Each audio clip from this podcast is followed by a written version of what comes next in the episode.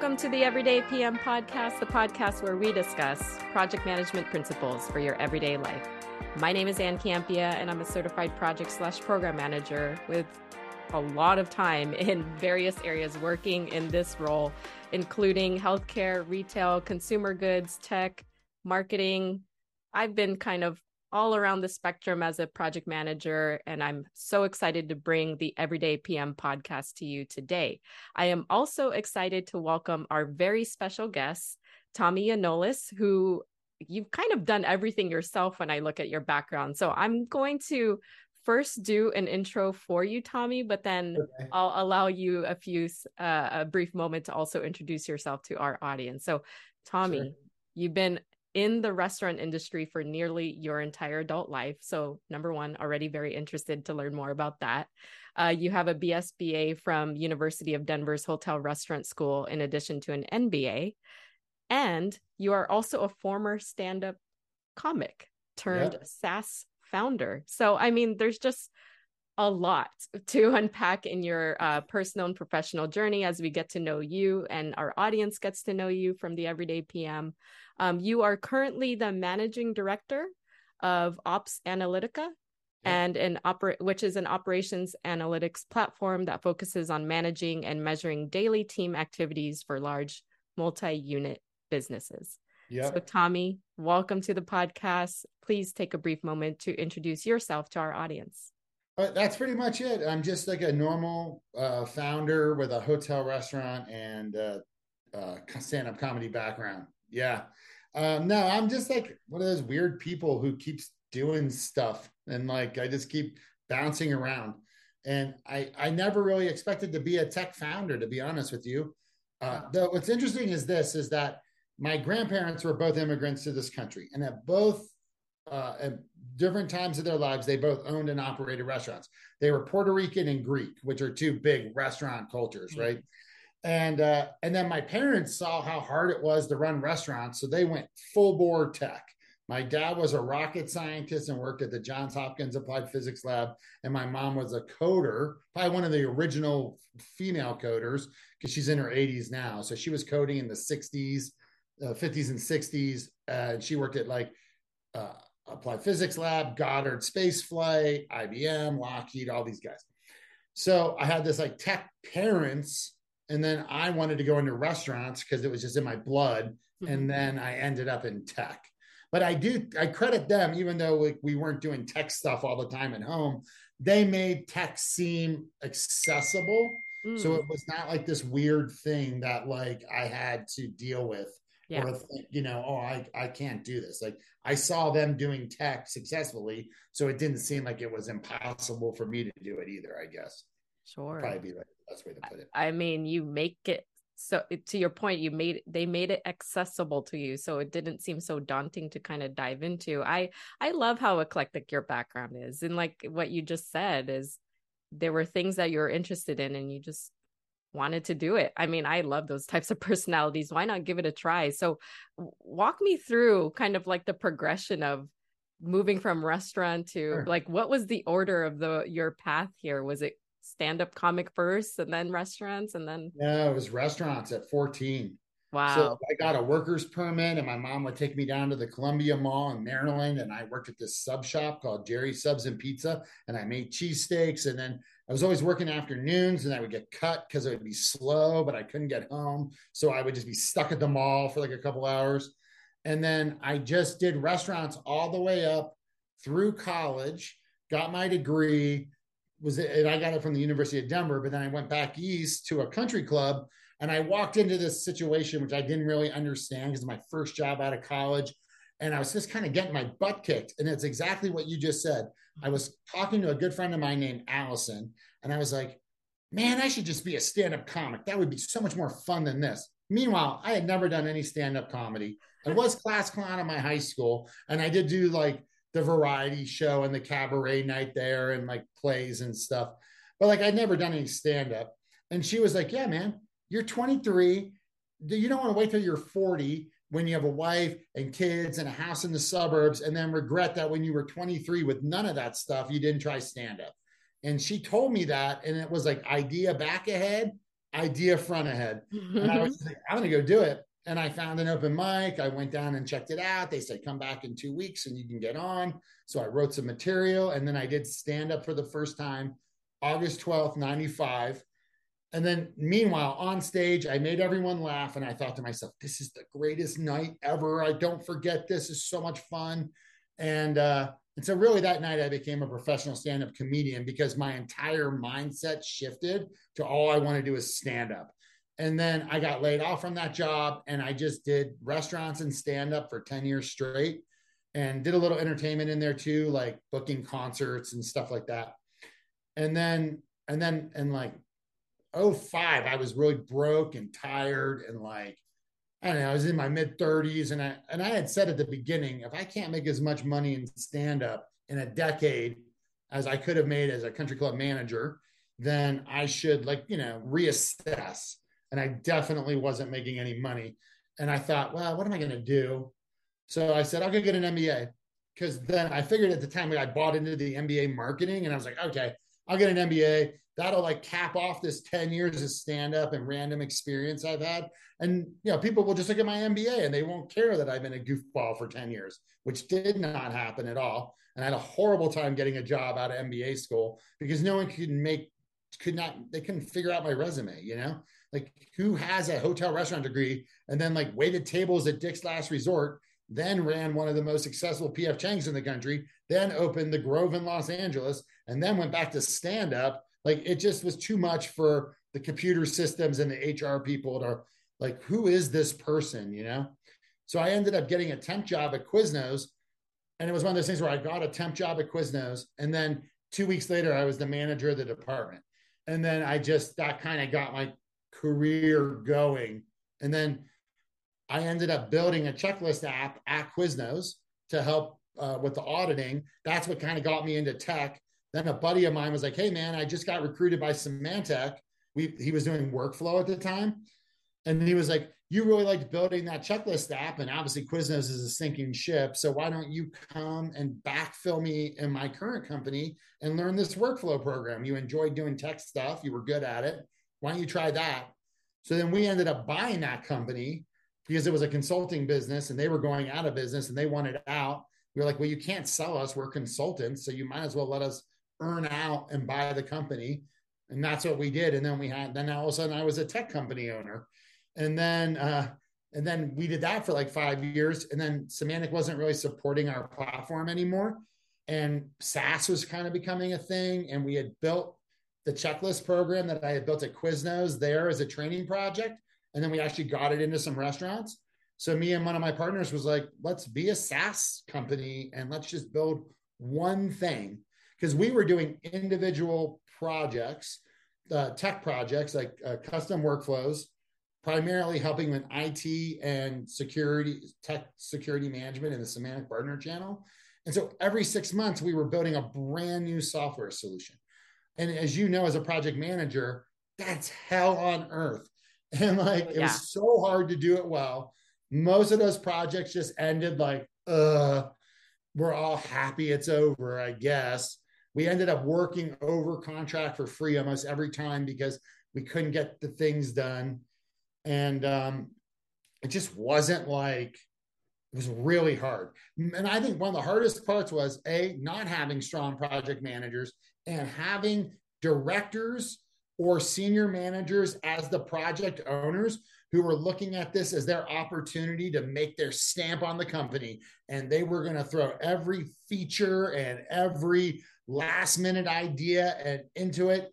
And what would end up happening was these projects would get so convoluted that like you couldn't even figure out like they just kept tossing like everything in the kitchen sink into these development gigs and you know that just ruins the software and so we would just get to a point where it's like, uh, it doesn't even do what you wanted it to do originally or what we signed on to do.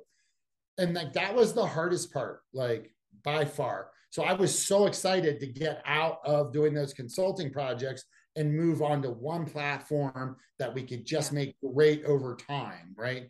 Versus trying to create something new from scratch every six months. Gosh, there's so many nuggets in that journey. I mean, I I can't tell you how many people have contacted me about uh, from from every walk of life in the professional in their professional careers wanting to pivot make moves when you talk through how you got to where you are it all makes sense uh, but I, I, know that you brought up that it, it, the res just looking at paper resume can be confusing because there's no story behind it and yeah. there's been so many uh people who listen to this podcast who are trying to figure out how to really make those leaps yeah. to things that they are interested in, they are passionate about, they want to get into project management, don't have experience in project management. How do they do that? Sure. I think there's a lesson here for our audience in terms of how you just told your story and your professional journey. And when you are able to vocalize why you made the decisions to go from restaurateur to uh, to a tech person it all yeah. just connects but again when you don't have the opportunity to verbalize that it is it's the challenge for a lot of people who listen to this podcast that i've been asked the question of is how do you make sure that that resonates on your resume? And it sounds like in your journey it it may may not have been as fruitful of an outcome as you had expected when you presented your resume to the tech uh, industry well, yeah, and I mean, honestly, I think if I looked at my resume, I'm unhireable because I don't know that I would get through a computer screening system. like I kind of at this point have to yeah. keep going for myself because, or I have to network my way in. Yeah. Because talk to me, you'll go, okay, I get this guy. Like he knows what he's talking about, whatever. But if you just looked at me on face value on paper, it's a little scary, right?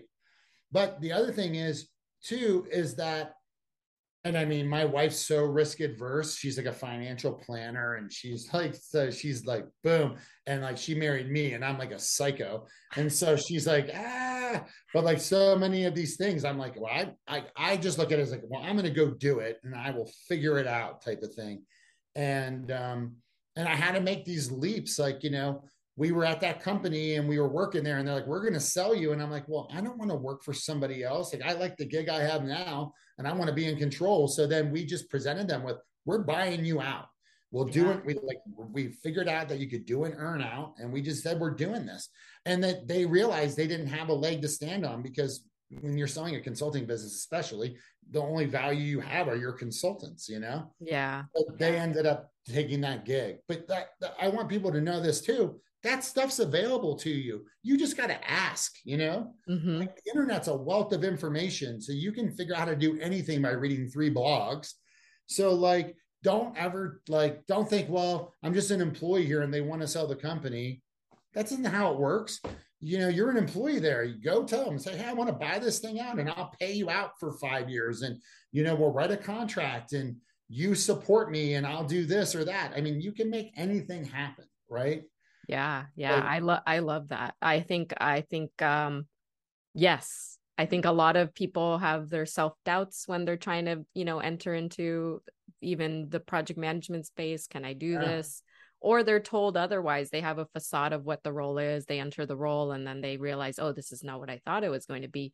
I love your mentality of, well, you know what? I, I try it. If I don't like it, then I then I move on. And and uh, i think it's uh, that's that's a really hard concept to grasp for some people who maybe have been following a path and they they aren't necessarily they don't have the support don't know where to get the support to be able yeah. to um, help them on their career path. So i think all of that are, are really good nuggets in terms of what you how you've outlined how you got to where you are. But i think we definitely want to focus on the problem you solved and and kind of where you ended up because it does sound like you recognize that there were issues. You kind of took it into your own hands and said you know what? We've got a better way of how to do this so yeah. let's let's make the leap then into operations management because personally i actually have also just entered a operations heavy role that focuses on operations and change management so i'm so mm-hmm. curious to hear from you about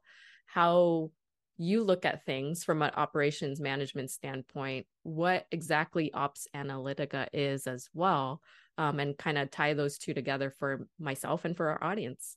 Sure. So OpsAnalitica is well, and I think we've kind of created the category of operations management, right? Because our platform is really focused on big Well, it can be used. It's it's basically used to capture data from human beings to help them manage and measure their daily workflow, right? Um, and we primarily focus on large multi-location businesses, right? Because if you're a large multi-location business like a restaurant chain or you know it could be retail dental offices it doesn't matter. You know you have employees that are at those locations and they are operating right? And people go what are operations? Operations are all the things that happen so that we can deliver goods and services to our customers and collect money right? That's operations. So like you know marketing gets people to remember you exist and if they push an offer advertising gets people to come in the door. But then operations have to happen so that you can you know give the cup of coffee to somebody and collect the money. And that's what we're here trying to focus on because that's like that's where everything goes bad or really good is in operations right? And, and with these large these large businesses and pretty much any kind of business people want three main things. They want to come to a clean and inviting environment right and eh, and that clean has different connotations when you're talking food or medical, right? They want it to be sanitized and safe as well, but it's clean and inviting. Retail, they want, you know, you ever go to Macy's in December and it looks like it's like a bomb blew up in there. You know, you don't want to go shop there. You want to go shop at Anthropologie or somewhere nice where everything's folded and you can find stock and everything. So, like, you know, it's that kind of thing clean and inviting. They want product execution it doesn't matter what the product is. It could be an MRI, it could be a cup of coffee, it doesn't matter. I want you to do what I'm paying you to do, and I want you to do it right. And then they also want speed of service. Speed of service varies based off of, you know, if you're going to a fancy steakhouse, then you're expecting a two to three hour dinner. If you're going to McDonald's, you're expecting a two minute drive through experience but we want the appropriate speed of service for the business that we're at. And we all know what that is. If you sit in the doctor's waiting room for two hours, that is not good speed of service, right? So we want those things. That's what every business wants. And then the business needs consistency in that execution so that it so it can build its brand across its its footprint of stores and those things together generate revenue and they regenerate word of mouth and they generate repeat business so that's what we're trying to help people manage because the issue is the world's insane. We got inflation. Nobody wants to work. Somehow people don't need to work anymore. I don't know what's going on. You know, gas prices are high, political turmoil, Russia and Ukraine, all this stuff is out of our control. But the general consensus is like you have to ignore all that when you're in a business and you have to focus on how do I control what I can control and offer as much value as I possibly can so this person's willing to come back, you know? And that's what we're helping these people try to manage. And what that is, is it's all these little details, right? There's, just too many details for us all to remember. And so the checklists or the processes help remind people to double check on all the little things they're supposed to do so that we don't break the process and that the person gets what they paid for in a timely manner and they go on their way going. That was a pleasant experience. I will come back.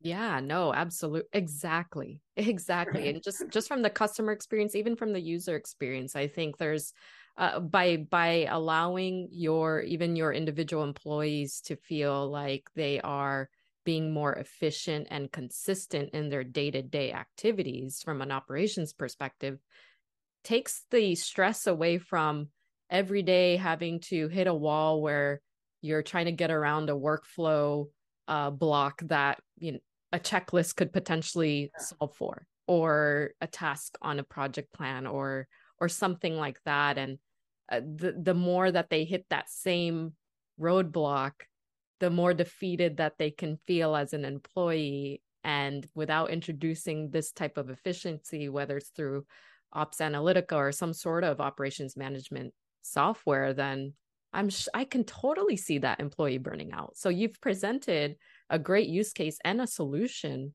for not just the the folks that work for you but i think for all of the the people that you've synced up with to introduce the software to their organizations and so i i wanted to make sure that i have made the proper connection for our audience who comes from a pm background sure. in terms of how does this apply to me? I mean in every which way i think it does. If you're if you're a pm you're looking at your workflows. If you're a pm you're looking at your team. You're looking at their capacity. You're looking if they feel exhausted from an operations standpoint are the yeah. steps in the right order? I mean there's a lot of things that hit our scope as project managers or program managers and i think this is all connected but tommy you let me know what you think. Well no it totally is and like atul gawande uh, which if you haven't read the book or listened to the book the checklist manifesto I, I think everybody should get that book. It is just a fascinating if you're you know if you're commuting or you like to listen to audible grab that book because he takes you through all kinds of different checklists the history of checklists but it's it's truly fascinating but one of the big quotes he says is that we've reached a point in like uh, this century where it's not that we don't have the capacity it's that there's just literally there's just too much going on and, and so the human brain cannot track all of the details that we need to track. So even like in a project management, when you think about you have a big Gantt chart, and you got all your calendars and all your things, like even having just a little checklist, even if it was just taped to your desk that just said, okay, I have to make sure I check these 10 things every day so I can keep, so I can update all my stakeholders on where we're at, right? even even in a professional context it's not just about cleaning a bathroom in a restaurant or checking food taste or making sure everything's done it can be used in a professional context too just to help us focus and keep track of all of those things because so many of the processes that we're engaged in in project management and everything we do are all or nothing processes right so the example he uses in the book is well if i send you out to go to the grocery store to get to make chocolate cupcakes and you get everything but the little paper cups, then it doesn't matter that you got everything else right. We can't have chocolate cupcakes without the paper cups. You might as well have not even gone to the grocery store. The outcome is the same. And that's what we're faced with today is all these all or nothing processes where one person misses one step out of a hundred and the process stops. And so that's where the checklist is the is the um, checklists and built-in workflows are the way around that right because then you can manage all of those steps and you don't miss one and that and you know how many projects miss a deadline because we did 99% of it right but one guy we dropped the ball on one. We didn't get testing or we didn't get change management to approve. We didn't get our change ticket submitted in time. So now we can't execute the code push. You know those things happen. And you know sometimes it doesn't affect anything. And other times millions of dollars is lost because we didn't get revenue done i'll give you a funny story my buddy mike worked at Qwest, which was a phone company that disappeared but they were big in the 90s and his job was he was the fulfillment guy and so he did all the paper printing right and yeah. so he was working in Denver and the rest of his team was in Phoenix. And so they were all together. And so when the layoffs came, they were like, kill the Denver guy, let everyone in Phoenix stay. We're all friends. Well, his job was to get the letter published to get a rate increase that had to go in the bills this month so they could announce the rate increase for next month. Well, then they fired him and that letter didn't hit those bills. Oh so then they gosh. couldn't raise their rates because, and it cost them tens of millions, maybe hundred, you had so much money in lost revenue because that letter didn't get in the bill. And then they called him like, "Can you help us get that letter in the bill?" And he was like, "No way! You fired me. There's no way I'm helping you." And it took him two months to get that rate increase letter squared away. Oh my! So like, that's an example of a project management fault, like flub, right? Where the company lost millions of dollars in revenue because they couldn't get a letter put in a bill oh, it's just ridiculous. Yeah, and those are really the ones that become core memory for people. You oh, will yeah. never forget that that happened. I'm sure. Well, and, and uh, I did a project at Visa one time, real quick. Sorry. Yeah, and no. Visa, they go on a change management hiatus from like October through December. You cannot push a single IT change unless it's like a unless it's a break fix we are currently broken. And by the way, only break fix on credit card transacting. An internal app that everybody uses, break fix, they won't let you, they don't let any change management happen during that window because they make whatever, probably 80% of their revenue in that two months span of time. So like imagine if you're an IT project manager and you you biff it and and or the team biffs it and you don't get your project done, it's not getting deployed till next year. Right. And it could be costing the company millions of dollars. They simply won't let you do it. Oh, oh so like there are real deadlines in our world that like if we don't miss these details, we for end sure. up for. For sure.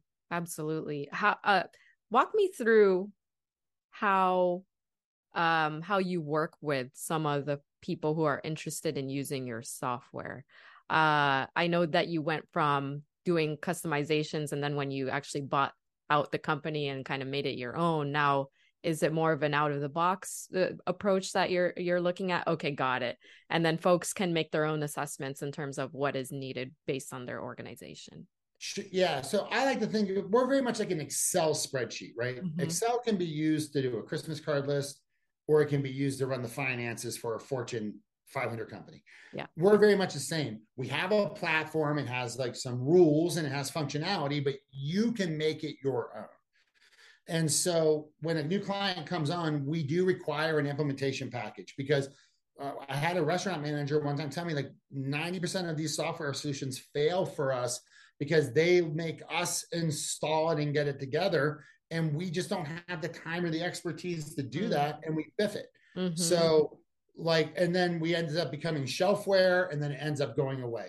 So yeah. we really, from day one, have always been like, hey, we'll, when you come on, we do an implementation, you send me all of your stuff, we get it loaded into the platform. Then we train the end user on how to administrate it and use it. So the admins get admin training, the end users just learn how to like go in and do the checklist. And then we give them 90 days roughly of iteration period where because I want them to iterate. I want their people to say, I don't like it like this. Can we make it like that? And I want to be there conducting that for them to make sure that when I turn it over, it's like you bought a car off the lot, even though it's mm-hmm. custom, it's custom configured software. You can just drive it off the lot and use it indefinitely, and you'll be good to go. And you'll know how to fix it if there or tweak it, I should say, if you want to make tweaks and changes. For sure, that all that's how we approach it. Absolutely. I can entering into this space of operations has been quite a learning experience even for myself. And as you talk through how you onboard your potential um, clients is yeah that yes. I think often people fail to do that initial assessment or take the time to really think about what the need is. And on also the ongoing maintenance. So i think those are all great things to consider as you're trying to you know prescribe what is best for your organization as well. And uh, at every point along the way you know having somebody who knows the tactical piece and that's usually your project managers or or um, program managers who will be able to speak to where some of the gaps or the weaknesses are as well. So it, there's absolutely synergy. And and all that you're you're talking to us about tommy as well as what project management and program management does for an organization. So I think, you know, to kind of round out this conversation, I'm curious to hear from you about what's next. And I, I kind of I put that kind of in a general sense because I I did uh, originally want to ask you about what's next in the innovation or the evolution of OpsAnalitica but now knowing your personal and professional journey what is next? I'm just going to ask that to you in general, and you can answer it in any which way you want. Sure. I think uh, uh, professionally, you know, we have we're a bootstrap startup. We used our own cash. We worked for no money for literally years trying to get this thing started, and now we're really cranking. And it's been like seven and a half years. We're going on our eighth year. So professionally, Right now, it's like just get as many salespeople in and as many developers and just keep building and growing and growing. And we're starting to moving into different verticals. So we were restaurants for everywhere, but now we're in automotive. We're going Amazing. into dental, grocery, C store, medical, recycling. So, you know, all of these industries have people that have to file procedures. Anywhere there's any kind of government compliance, that's a place I thrive in. So uh, I'm looking to do that. Technologically, man, I, am I'm, I'm releasing IoT, um, so sensors. But mm-hmm. then I'm I'm starting to dip my toe into AI and predictive analytics and really being able to people on as you'll see as you now end in the operations world, people like discount how important operations are because they're hard and they're repetitive and they're not sexy. Marketing sexy, technology sexy. Well, guess what? That's all great, but like you can market the heck out of something. You can bring a million people in, but if we fail in operations, they'll never come back. Mm-hmm. So, like, operations is the backbone of the sure. business. And, and I do truly believe too that operations is on a is about to have its technological uh, revolution similar to what we got when we got like online sales app ordering delivery all those kind of other channels from a sales perspective. Mm-hmm. for the first time ever we can track human activity just like we've tracked tech, like a, a, robotic arm that we can count 10 million times. I can now do something similar with people. I can track what they're doing and how they're working. And you have this world where we have robots coming, we've got sensors, we've got human beings, we've got the internet, we got POS. All this stuff needs somebody to bring it together because they're all siloed. So that's kind of where I want to be. I want to be that guy that can look at a tweet that said your bathroom is dirty and take that in real time and then tell someone at the store to go look at the bathroom. Mm. I want to I want to bridge that gap. Amazing across these systems. So that's kind of where I'm trying to get us is that hub system to bring all these other guys together. I I I don't you can't feel my heart beating as you're speaking, but I just just having met you, I already feel that you're gonna figure that out. I, oh, I, I truly believe that. And so I'm I'm just excited to now have you as a connection, have our audience know who you are and and kind of see what the next evolution of what Tommy Yionoulis as well as what you do with your your current company. What what happens with that? I'm I'm just kind of looking to see where there's synergy and and I'm looking forward to seeing what you do next. So um Tommy, thank you so much for sharing your journey, sharing thank your experiences, you. sharing your knowledge with our audience. It's been a pleasure. This interview has flown by, but I think we are just about at time. And I definitely know that you and I are, are taking time out of our, our day to day to, to connect and have this conversation. So again, we are very appreciative of your time um, that you've taken to uh, share your experiences with us on the Everyday PM podcast. So uh, that will do it for you and I on this installment. If folks want to follow you or have further conversations about any and all of what you do, uh, where's the best place to find you, Tommy? If they can hit me up on LinkedIn, I will accept their invites, or they can email me at tommy at opsanalitica.com, or they can go to our website and just chat in. Here's the deal, guys. On my part of my new job is to figure out new use cases and new verticals. And I just want to have conversations with people to learn what you're going through. And if I can help you, I would love to. But more, I just want to learn what you're dealing with because I will get inspired and get an idea from that, and I might be able to help make it might turn my platform. It might make me, you know, whatever. So I would love to meet you and talk to you guys so that offer's on the table, right? Because you see, yeah. if you're watching that this video right now, you see me raising my hand as well to offer up some use cases too. It's definitely Absolutely. a new space, and I think there's a lot we can all learn from you, um, whether PM, operations, whatever role that you're currently sitting in. So thank you, Tommy, for making that offer, and I hope that you get some good engagement from the audience. Um, folks, for those of you who are listening for the first time, you can find the Everyday PM podcast on any of the podcasting platforms, Apple Podcasts, Google Podcasts, you name it. Spotify as well. While you're there, make sure to give us a good review, leave some comments on what you thought about this episode, say hello to Tommy. Um, you can also see the video version of this on my YouTube channel, youtube.com forward slash Ann Campea. While you're there, you can click subscribe, comment as well, uh, leave us a like, and then click the bell for notifications of when new content goes up. All right. Tommy, thanks again for joining us on this installment of the Everyday PM. Thanks to our audience for listening. Until next time. Take care.